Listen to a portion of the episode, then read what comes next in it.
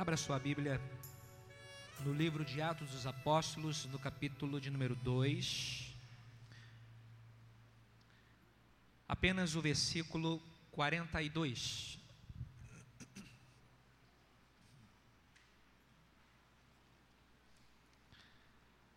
Atos dos Apóstolos, capítulo 2, versículo 42. Pode abaixar um pouquinho aqui? Está alto, tá alto demais aqui, está sobrando aqui.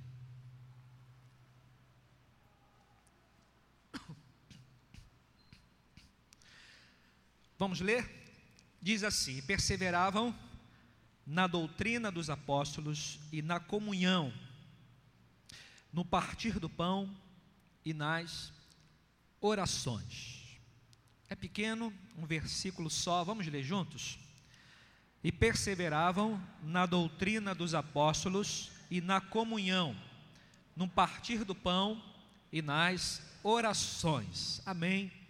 Vamos orar mais uma vez. E eu gostaria de sugerir a você que fechasse seus olhos e fizesse a sua oração. Muito simples, dizendo ao Senhor o seguinte: Jesus, fala comigo nesta noite, através de tua palavra, a tua orientação, a tua revelação. Jesus renova as minhas forças, o meu ânimo, porque eu sei que a tua palavra é alimento, sei que a tua palavra é um alimento vivo Concede-me esta bênção, Jesus. E é no teu nome que eu oro.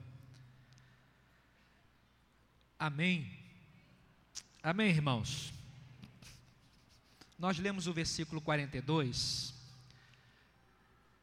mas eu queria voltar um pouquinho no versículo 16, porque nós iniciamos, melhor dizendo, nós encerramos o ano e eu não esqueci disso. Nós encerramos o ano de 2019 meditando na concretização da promessa. Por isso, o versículo 16, que diz aí o seguinte: Mas o que ocorre é o que foi dito por intermédio do profeta Joel. E o que é que estava ocorrendo? A descida do Espírito Santo. O Espírito Santo foi derramado concretizando uma promessa de Jesus Cristo, não é? Jesus, quando voltou para o céu, está aqui no capítulo 1 de Atos, Jesus disse para os seus discípulos que eles deveriam aguardar, porque eles receberiam poder, quando o Espírito Santo descesse sobre eles. E é o que acontece no capítulo 2.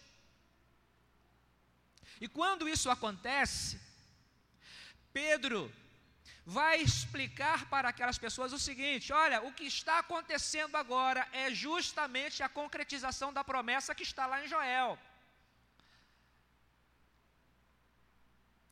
Uma profecia que foi dada por Deus muitos séculos antes. E eu vou dizer muitos séculos antes, porque a gente não tem muita informação sobre Joel. Você vai ter alguns é, estudiosos, historiadores, que vai, vão dizer que Joel viveu oito, séculos antes de Cristo, outros vão dizer que viveu 400, é muito tempo, uma diferença de 400 anos. Então, o certo é que Joel viveu muitos anos antes de Cristo. E o certo é que Deus lhe deu uma promessa, uma profecia para ministrar ao povo, e Joel fez isso. Depois você confere lá em Joel. Chegamos aqui capítulo 2 de Atos. Está acontecendo a concretização da promessa. E Pedro está aqui dizendo: olha isso, o que está acontecendo agora é a concretização da promessa. Acontecerá que nos últimos dias derramarei o meu espírito sobre toda a carne. Vai acontecer coisas. Filhos e filhas vão profetizar, jovens terão visões e sonharão os vossos velhos. E, e tem mais coisa acontecendo, até que chega o versículo 21 e vai dizer: E acontecerá que todo aquele que invocar o nome do Senhor será salvo. É uma promessa de derramamento do Espírito, portanto, é uma promessa de avivamento, e portanto, através e por causa deste avivamento, pessoas se converteriam ao Senhor. Nós falamos sobre isso, nossa virada aqui. E falamos sobre a concretização da promessa, mas explicamos para os irmãos que esta promessa não foi pontual, ela continua acontecendo nos últimos dias. Então, enquanto Jesus não vem, a promessa continua acontecendo. E então nós olhamos para esse texto e nós entendemos que hoje, ainda hoje, filhos e filhas podem profetizar segundo a concretização da promessa. Nós entendemos que ainda hoje jovens precisam ter visão. E nós entendemos ainda hoje que os velhos podem sonhar. Glória a Deus, irmãos. Glória a Deus. Quem é jovem aí? Que pergunta difícil, né? Que pergunta difícil. Vou fazer uma mais difícil. Quem é velho aí? né? Ué, ninguém levantou a mão. Vou, vou, vou, mudar a pergunta então. Segundo a Organização Mundial de Saúde. Que, não, brincadeira. Né? Porque olha, olha que, que, que situação constrangedora para o pastor, o pregador, é definir aqui quem é filho, quem é jovem, quem é velho. Então eu encontrei uma saída. A saída é a seguinte: olha, o Senhor fale ao seu coração. né? Olha o que o Senhor está falando ao seu coração aí. Se o Senhor estiver falando para você que você vai profetizar, você é filho, você é jovem. Se o Senhor está falando de visão, você é jovem. Agora, se o Senhor falar com você assim, eu estou, meu varão, minha varoa, dando um sonho, aí você está, tem mais de 65, tá bom? Muito bem. Acontece um rebuliço na cidade. Espírito Santo derramado. A partir do versículo 37, a gente tem a informação de que 3 mil pessoas foram batizados.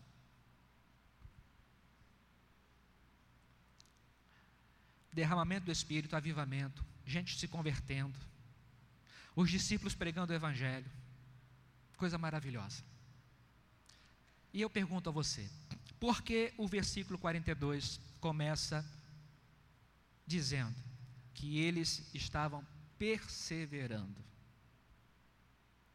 Por que a necessidade de alguém perseverar em um contexto tão favorável?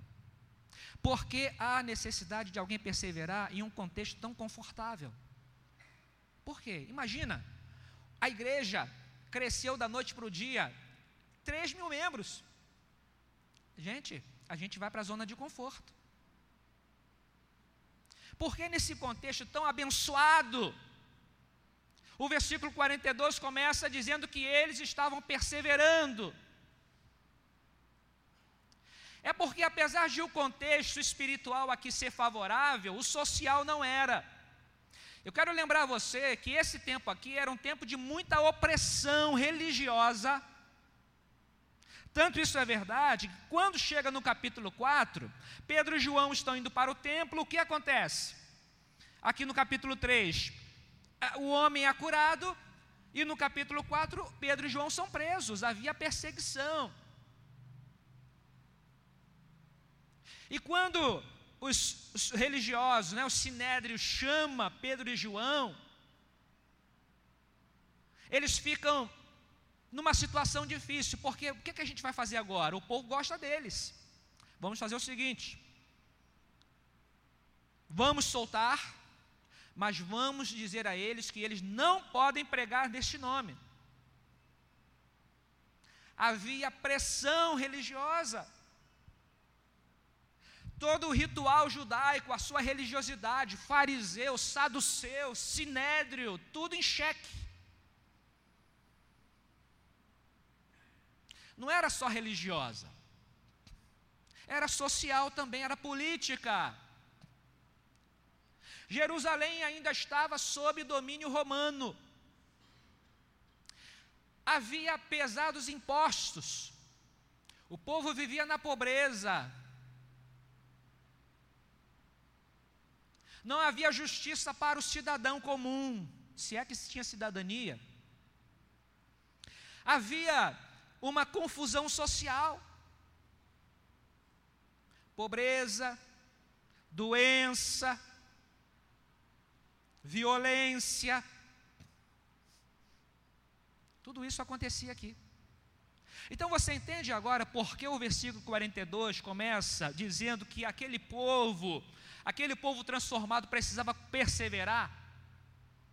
É porque, apesar de ser um contexto tão bonito, tão maravilhoso, um contexto espiritual, Deus falando, Deus abençoando, havia muita oposição social lá fora, com perdão da expressão, pau estava quebrando com perdão da expressão, couro estava comendo.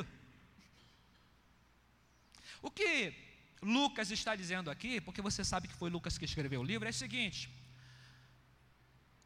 nós precisamos perseverar. Porque se a gente olha nosso dia hoje e a gente vê uma situação semelhante a esta, porque é bem verdade que nós também vivemos em um contexto religioso complicado, é verdade também que nós vivemos em um contexto político complicado. É verdade também que nós temos medo, é muita violência, é verdade que há muita injustiça. Também é verdade que nós podemos perseverar no Senhor. O que Lucas está dizendo aqui é que, em meio a toda essa situação confusa. O que Lucas está dizendo é que neste mundo tão perigoso que nós vivemos, nós não só devemos, mas nós podemos perseverar no Senhor. Amém, irmãos? Você entendeu isso? Agora, vamos olhar o versículo para a gente detalhar isso ele fala o seguinte: olha, vocês precisam perseverar, então vocês precisam permanecer. Vocês precisam manter a esperança, vocês precisam manter o equilíbrio, e coisa difícil, mas essa é uma boa notícia, porque eu tenho a certeza de que alguém aqui nesse auditório, com tantas pessoas aqui presentes, talvez tenhamos aqui algumas pessoas que estão passando por momentos de desespero por momentos em que estão percebendo que o, o seu equilíbrio está está terminando. Pessoas preocupadas com amanhã, pessoas preocupadas com a sua semana, pessoas preocupadas com o seu emprego ou com a falta do emprego. Então a perseverança aqui é permanecer, é manter a esperança neste tempo difícil. E o versículo 42 vai dizer que nós precisamos perseverar em algumas algumas práticas. Primeiro ele vai dizer que nós precisamos perseverar na doutrina dos apóstolos. O que era a doutrina? Era o ensino. Então, se você está vivendo um tempo difícil, de mudança, um tempo perigoso, um tempo em que você está sendo pressionado a mudar a sua, a sua fé, um tempo em que a sua fé, a o que você crê está sendo questionado, você precisa permanecer na doutrina dos apóstolos. A doutrina é o que você aprendeu. A doutrina é a palavra de Deus. A doutrina é o que você aprendeu sobre Jesus Cristo, é o que você aprendeu sobre Deus, é o que você aprendeu sobre o Espírito Santo. Só para falar do Espírito Santo que você aprendeu, é bom você lembrar que o Espírito Santo é uma pessoa, que o Espírito Santo ensina, que o Espírito Santo fortalece, que o Espírito Santo protege, que o Espírito Santo defende você. Essas coisas nós aprendemos. E você sabe por quê? Lucas está dizendo que nós devemos perseverar na doutrina dos apóstolos, é porque são os apóstolos que viveram, que conviveram com Jesus. Você pode imaginar o número de pessoas que estava pregando ensinamentos equivocados sobre a fé? Ainda hoje é assim, não é?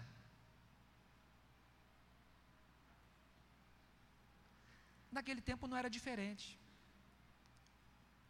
É certo que tinha lá em Jerusalém muita gente falando, ensinando muitos equívocos sobre a fé. Os apóstolos identificam isso. Lucas identifica isso. E aí ele diz o seguinte: olha, no tempo difícil, vocês precisam perseverar na doutrina do que vocês aprenderam, mas não é qualquer doutrina, é na doutrina dos apóstolos. E por que dos apóstolos? Porque os apóstolos conviveram com Jesus. Porque os apóstolos foram testemunhas oculares da prisão, da crucificação, da morte e também da ressurreição de Jesus. Tanto isso é verdade, que quando os apóstolos, está aqui pertinho, né? Quando os apóstolos se reuniram para substituir a Judas, qual foi o critério que eles usaram? Tem de ser uma pessoa que foi conosco testemunha ocular da morte e da ressurreição de Jesus. Não pode ser qualquer pessoa. Não pode ser é, um irmão da nossa comunidade, ainda que ele seja um irmão consagrado. Mas se ele não viu Jesus morrer e ressuscitar, não pode. Tem que ser um apóstolo, testemunha ocular da morte e da ressurreição de Jesus. Aí eu vou dizer para você uma coisa que talvez você não saiba. É por isso que nós não acrescentamos livros na Bíblia e no Novo Testamento. Sabia disso? Porque quando foram reunir determinados livros bíblicos, no Novo Testamento pelo menos, o Velho Testamento é uma outra história, precisava ser alguém testemunha de Jesus. A gente hoje prega a palavra, mas a gente não pode acrescentar coisa alguma à palavra. Por isso, a necessidade de eu e você perseverarmos na doutrina dos apóstolos.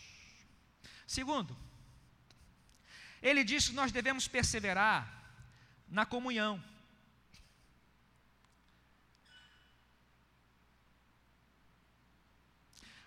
Então o irmão tem um problema, uma dificuldade, uma luta, ele deixa de vir à igreja. Ele acrescentou mais um problema. Entende isso? Quando Lucas está falando sobre perseverar na comunhão, ele está falando da comunhão da igreja. Ele está falando das pessoas. Ele está falando da necessidade de nós estarmos juntos. Ele está falando desta comunhão preciosa, estando juntos para nós, juntos somarmos forças. E isso quer dizer companheirismo.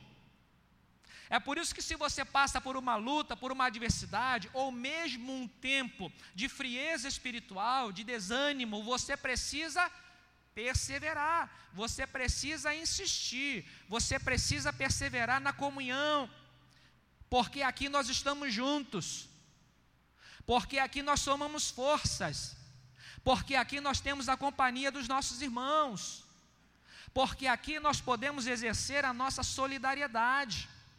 E o que é solidariedade? É você repartir, sejam as dores, sejam as oportunidades, é a gente somar força. Solidariedade é isso. A Bíblia está falando sobre esta comunhão. E a Bíblia está falando, não é? Lucas está falando, percebendo esse contexto tão complicado do mundo ele está dizendo assim para a igreja: olha, igreja, nós precisamos perseverar, nós precisamos perseverar na doutrina dos apóstolos, nos ensinos. Nós conhecemos a Cristo, vamos manter isso. Nós precisamos perseverar na comunhão, nós precisamos estar juntos, para juntos nós enfrentarmos as adversidades.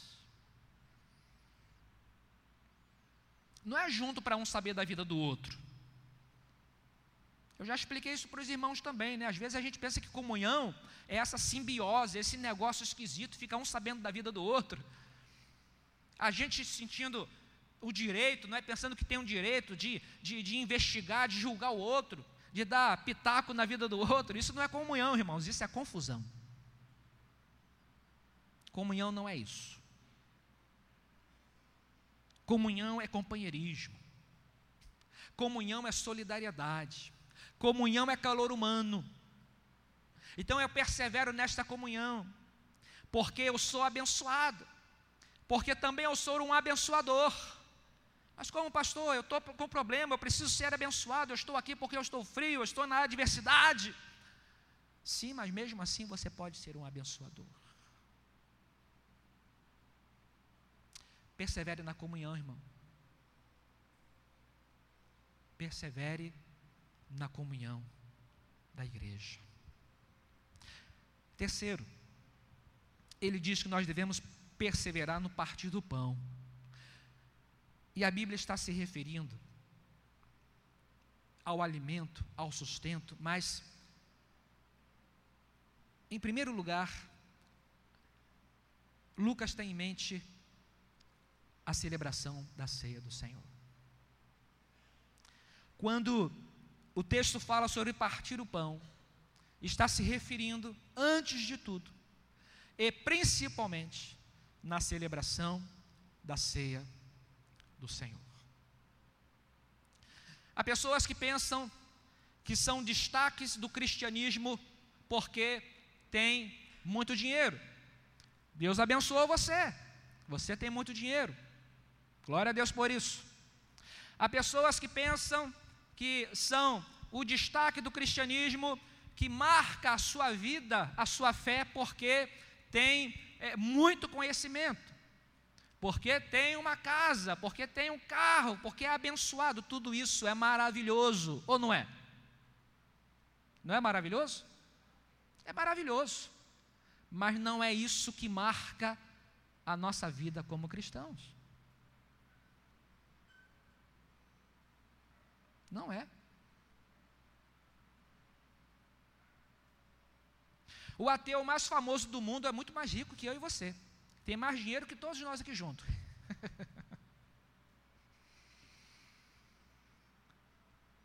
Até porque, irmãos, é lógico que a gente é adulto e a gente sabe que a vida não é assim. Quando Lucas fala sobre o partir do pão e a gente perseverar no partir do pão, ele sabe que o que marca a vida do cristão é o sacrifício de Jesus Cristo na cruz do Calvário.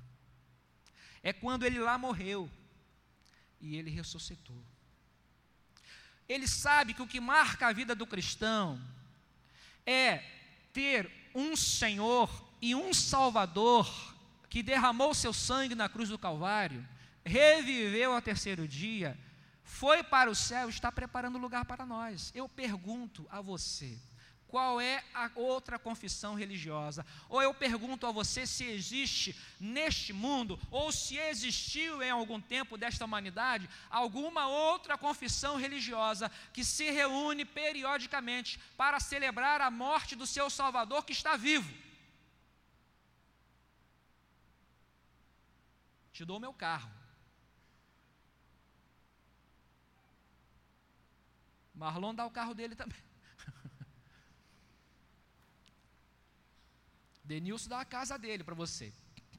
Se você me disser qual é a outra confissão religiosa neste mundo, e se houve nesta humanidade alguma outra confissão que se reúne para fazer o que nós fazemos. Então, por isso eu disse hoje pela manhã aqui na ceia, que esse momento tem de ser impactante para a gente. Porque se o momento da ceia, o momento da nossa celebração não impacta o nosso coração, não nos emociona, o que mais vai emocionar? O que é que vai impactar o nosso coração se a mesa do Senhor não traz esse impacto? A Bíblia está dizendo que nós devemos perseverar na comunhão, nesse partir do pão, justamente porque é perseverando, é participando, que nós trazemos à nossa memória o sacrifício de Jesus Cristo, e isso fortalece, isso renova a nossa esperança, isso enche o nosso coração de gratidão a Deus, isso nos transporta para o céu. E quando essa mesa, e quando a gente anuncia a volta do Salvador, não é? Ela nos transporta para o céu. O nosso foco muda.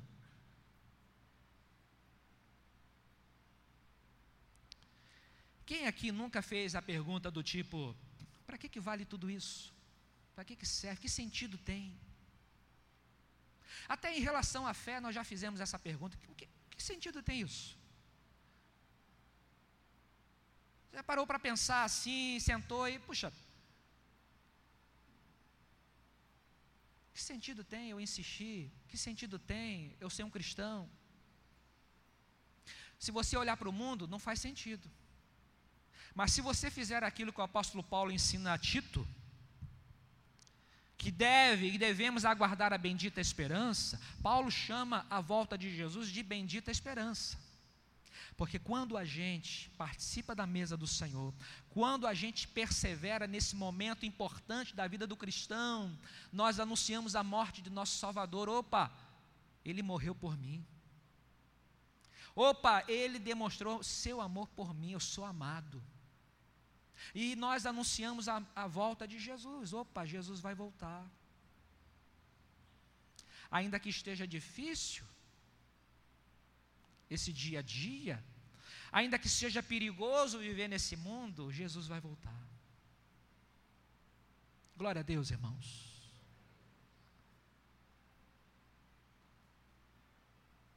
Que glória a Deus ruim, né? Glória a Deus, irmãos. Isso, Jesus vai voltar, glória a Deus. Glória a Deus, glória a Deus. E nós temos mais uma situação aqui, não é? Lucas diz que nós devemos perseverar nas orações. Quando eu fui estudar essas orações, você vai ter na Bíblia inteira, Novo Antigo Testamento, Novo Testamento, você vai ter gente orando, você vai ter orientação sobre oração, você vai ter, né? a Bíblia é farta, graças a Deus por isso, sobre orações. As lindíssimas orações do livro de Salmos, como orar. Paulo nos ensina, por exemplo, que o Espírito Santo intercede por nós com gemidos inexprimíveis. Glória a Deus por isso. a Bíblia nos orienta, nos exorta a orarmos sem cessar. Mas eu tive a curiosidade de buscar o original aqui da palavra oração. Você sabe que a Bíblia foi escrita em grego. A Bíblia não, o Novo Testamento, grande parte do Novo Testamento foi escrita em grego. E eu descobri que só tem três ocasiões em que a Bíblia usa a palavra traduzida por oração aqui. A primeira está aqui mesmo, no texto anterior. A segunda está em Apocalipse. E quando eu fui ler Apocalipse, no texto que fala sobre as orações, que tem a mesma palavra no grego que está lá no Altos, eu descobri uma coisa maravilhosa. Descobri expressão. Abra sua Bíblia, no capítulo 8 de Apocalipse.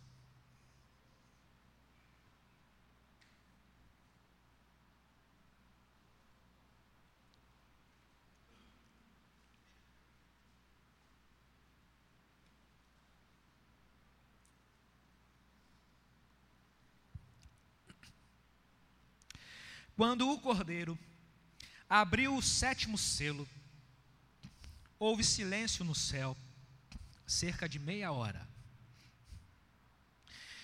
Então vi os sete anjos que se acham em pé diante de Deus, e lhes foram dadas sete trombetas.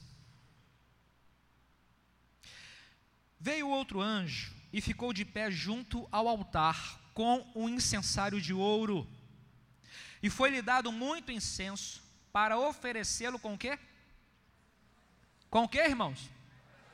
É essa palavra que está lá em Atos capítulo 2, 42. Então, ao anjo que estava de pé, com o incensário de ouro, foi-lhe dado muito incenso para oferecê-lo com as orações de quem? De quem? de todos os santos sobre o altar de ouro que se acha onde, irmãos? Diante do trono. Trono de quem? Trono de Deus. E da mão do anjo subiu à presença de Deus a fumaça do incenso com as orações dos santos. Então, imagina a cena, não é? O incensário, que é né, um, uma espécie de, de, de taças, com as orações dos santos, com o perfume, o incenso, né, o óleo aromático. E aquela fumaça subia à presença de Deus. Diz o versículo 5: E o anjo tomou o incensário e encheu-o do fogo do altar e atirou à terra. Então tem fogo, tem oração. Quando ele atira a terra, diz o texto, João, tá certo? João, ele diz: Houve trovões, vozes e relâmpagos e terremoto. Então os sete anjos que tinham as sete trombetas prepararam-se para tocar. Deixa as trombetas um pouquinho de lado, porque o nosso assunto aqui não é trombeta. O nosso assunto aqui é oração. Então, quando eu li esse texto, eu parei para respirar. Eu estava diante do computador preparando as coisinhas lá e eu. De vez em quando a gente tem que dar uma respirada. Gente, o que, que é isso? Você entendeu o que está acontecendo aqui?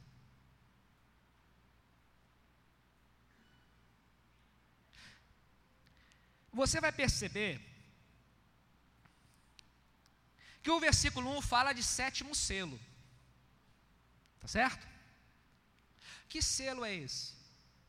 Cada selo significava, ou significa, ou significará, melhor dizendo, um acontecimento importante na terra,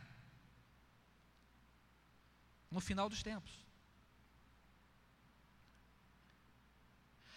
Quem abriu os selos? Volta no capítulo 5. Porque no capítulo 5, João, que teve visão de Deus, ele se encontra agora próximo ao trono. E ele vê ali um livro escrito por dentro e por fora, todo selado com sete selos. E há ali um, um, um momento de muita emoção. Por quê? Porque é, ele estava chorando. E diz o versículo 4 que João chorava muito, porque não havia ninguém no céu, veja, não havia ali nenhuma pessoa, nenhum anjo, ninguém achado digno de abrir o livro. Todavia, diz o versículo 5, um dos anciãos colocou a mão no ombro de João e disse assim: Olha, não chores, por quê? Porque o leão da tribo de Judá, a raiz de Davi, venceu para abrir o livro. O versículo 6 diz que ele viu um cordeiro como tendo sido morto. E este cordeiro, que parecia ter sido morto, tomou o livro da mão direita de Deus e então, quando ele tomou o livro, começaram a cantar no céu, ou vão começar a cantar, dizendo: Digno és tu de tomar o livro, de abrir os selos, porque foste morto e com o teu sangue compraste para Deus os que procedem de toda língua, povo e nação. Vamos organizar isso aqui. João está chorando porque ninguém foi achado digno de abrir o livro. O ancião tocou no ombro dele e disse: Você não deve chorar, por quê? Porque o leão da tribo de Judá, a raiz de Davi, venceu e ele vai abrir o livro. Quem é ele? É Jesus. Jesus foi achado digno de abrir o livro. E quando ele toma o livro nas suas mãos, o céu começa a cantar: Digno és de tomar o livro, de abrir os selos porque você foi morto, o Senhor foi morto, e com o sangue, o Senhor comprou para Deus os que procedem de toda língua, tribo, povo e nação. o momento de louvor continua, porque no versículo 12 eles continuam cantando: Digno é o cordeiro que foi morto, de receber o poder, a riqueza, a sabedoria, força, honra e glória e louvor. Glória a Deus, irmãos. Que coisa fantástica. Que coisa extraordinária. Que coisa maravilhosa. Então nós estamos agora no sétimo selo. E os selos inauguravam momentos difíceis para o mundo, desgraças, mortes, mas quando Jesus abre o sétimo selo, tem oração. O anjo está ali com o incenso, o incensário, o incenso, oração, fogo, e aquilo está queimando e está subindo um cheiro gostoso na presença do Senhor. E quando chega o versículo 5, diz que o anjo tomou, jogou para a terra, puf, e houve vozes, trovões, relâmpagos e terremoto. E isso aqui deve ser considerado num sentido positivo, porque esse trovão, esse terremoto, essas vozes representam, simbolizam a presença de Deus. Agora veja que coisa extraordinária: a presença de Deus descendo para a terra em forma de vozes de trovão com as orações dos santos. Quem são os santos? Os santos são aqueles por quem Jesus Cristo derramou seu sangue. Entende isso aqui no capítulo 5? Esses são os santos. Os santos são aqueles que procedem de toda língua, tribo, povo e nação. E é esse povo que está orando.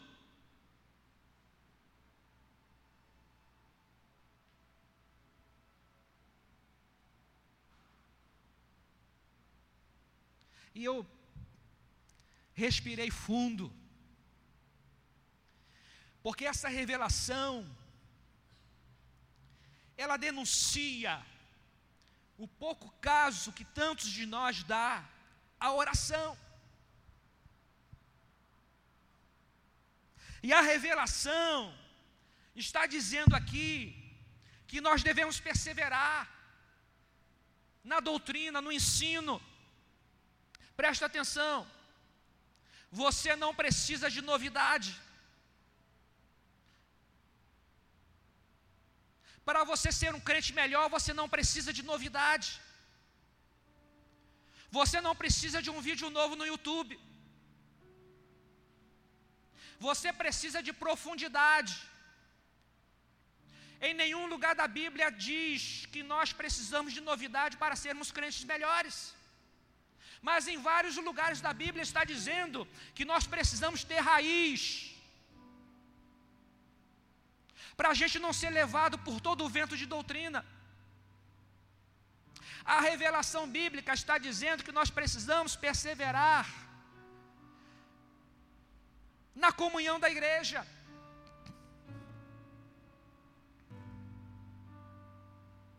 E eu fico triste quando eu vejo a igreja celebrar a Santa Ceia do Senhor. E cadê Fulano? Cadê o irmão? Cadê. A gente precisa perseverar no partir do pão, porque isso marca a nossa vida, identifica a mim e a você como cristão. Você não é um cristão porque você tem uma casa bonita porque você tem saúde. Não. Você é um cristão porque você está marcado, você está lavado pelo sangue de Cristo. Então, irmãos, esse texto maravilhoso de Apocalipse, ele é impactante.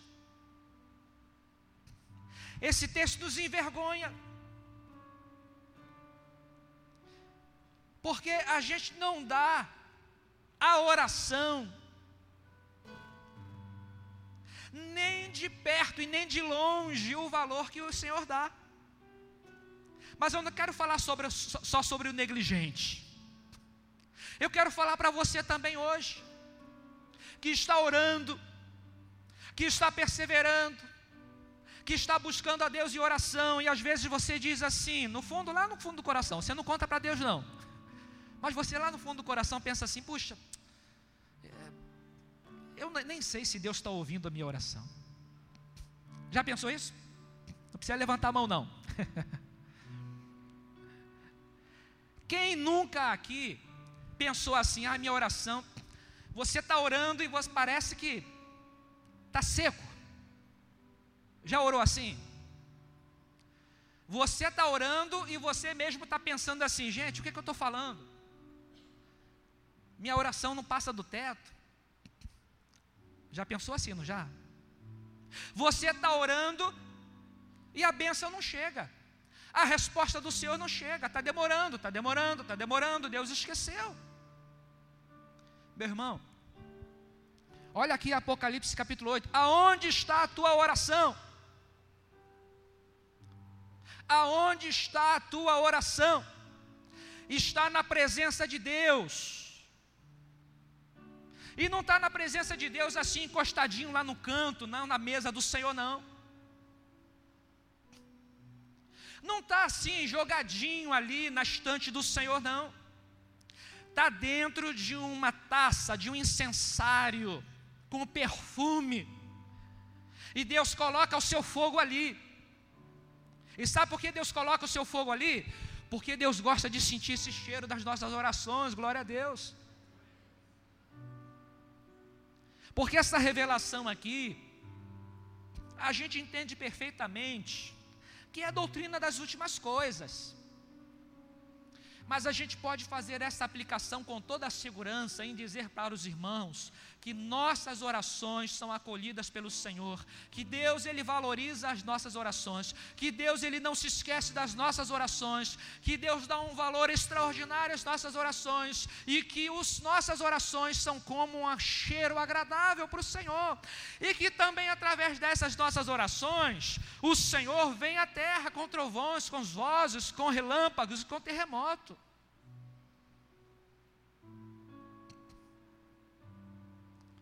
Permitam-me aqui, não é? Florear um pouquinho, né? Ó, Altíssimo, permita-me florear um pouquinho aqui, para dizer, eu fico imaginando o Senhor vindo à terra, não é? Mas, opa, né?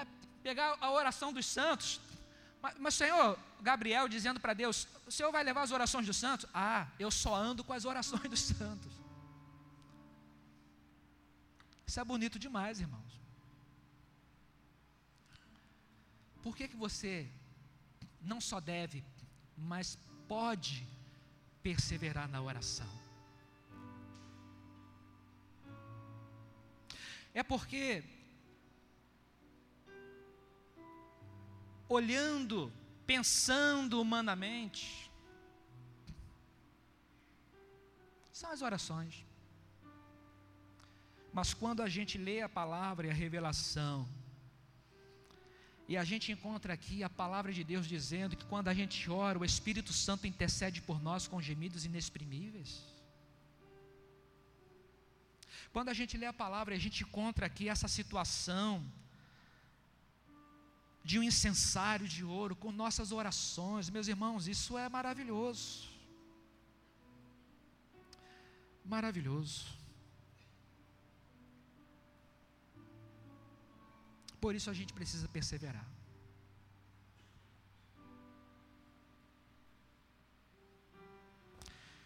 Por isso, nós precisamos continuar congregando. Por isso, a celebração da ceia do Senhor tem de ser inegociável para nós.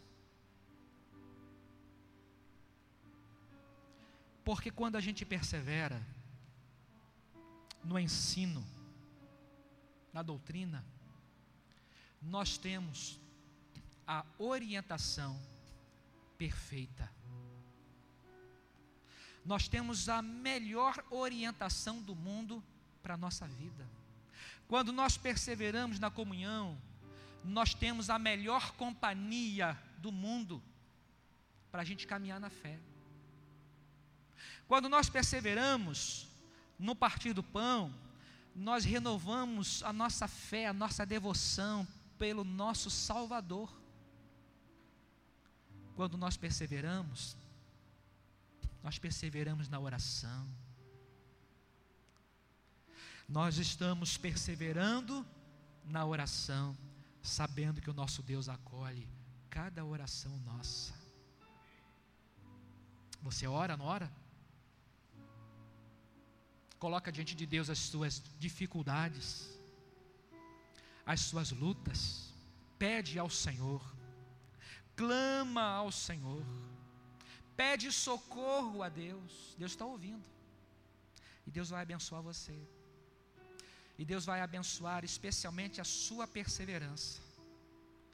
Porque se você persevera, se você não abre mão de ser um cristão, se você não abre mão de permanecer na fé, se você não abre mão de buscar ao Senhor, você será recompensado. Você será recompensado. Amém? Curva a sua cabeça então e nós vamos orar. Porque nós precisamos buscar a Jesus. Porque Jesus é o autor da nossa fé. Jesus, ele é tudo. Jesus, ele é tudo. O apóstolo Paulo ensinou isso escrevendo aos Colossenses: Cristo é tudo em todos. Cristo é tudo em todos. Então você faz a oração, Jesus fortalece a minha fé, renova minhas forças, para que eu continue firme, para que eu persevere, para que eu não desista da tua palavra que me orienta, da tua palavra que é vida ao meu coração, da tua palavra que me alegra, da tua palavra que me satisfaz, para que eu não desista da comunhão dos meus irmãos, da igreja, para que eu receba e ofereça solidariedade, para que eu seja abençoado e eu seja também um abençoador. Senhor, fortalece a minha fé, fortalece a minha fé, Senhor, para que eu persevere nas orações, para que eu persevere no partir do pão, para que eu não abra mão de minha fé, para que eu não abra mão do Senhor. Em nome de Jesus. Jesus vai abençoar você. Amém? Jesus vai abençoar você. Creia nisso. Creia nisso. Jesus vai recompensar a tua perseverança. Jesus vai recompensar o seu equilíbrio. Jesus vai recompensar a sua disciplina. Jesus vai recompensar, vai abençoar você. Creia nisso. Em nome de Jesus. Vamos ficar de pé para a gente cantar. Vamos cantar ao Senhor. Diga para os temerosos: não há nada a temer. Ele vem para te salvar. O Salvador, Jesus Cristo. Glória a Deus.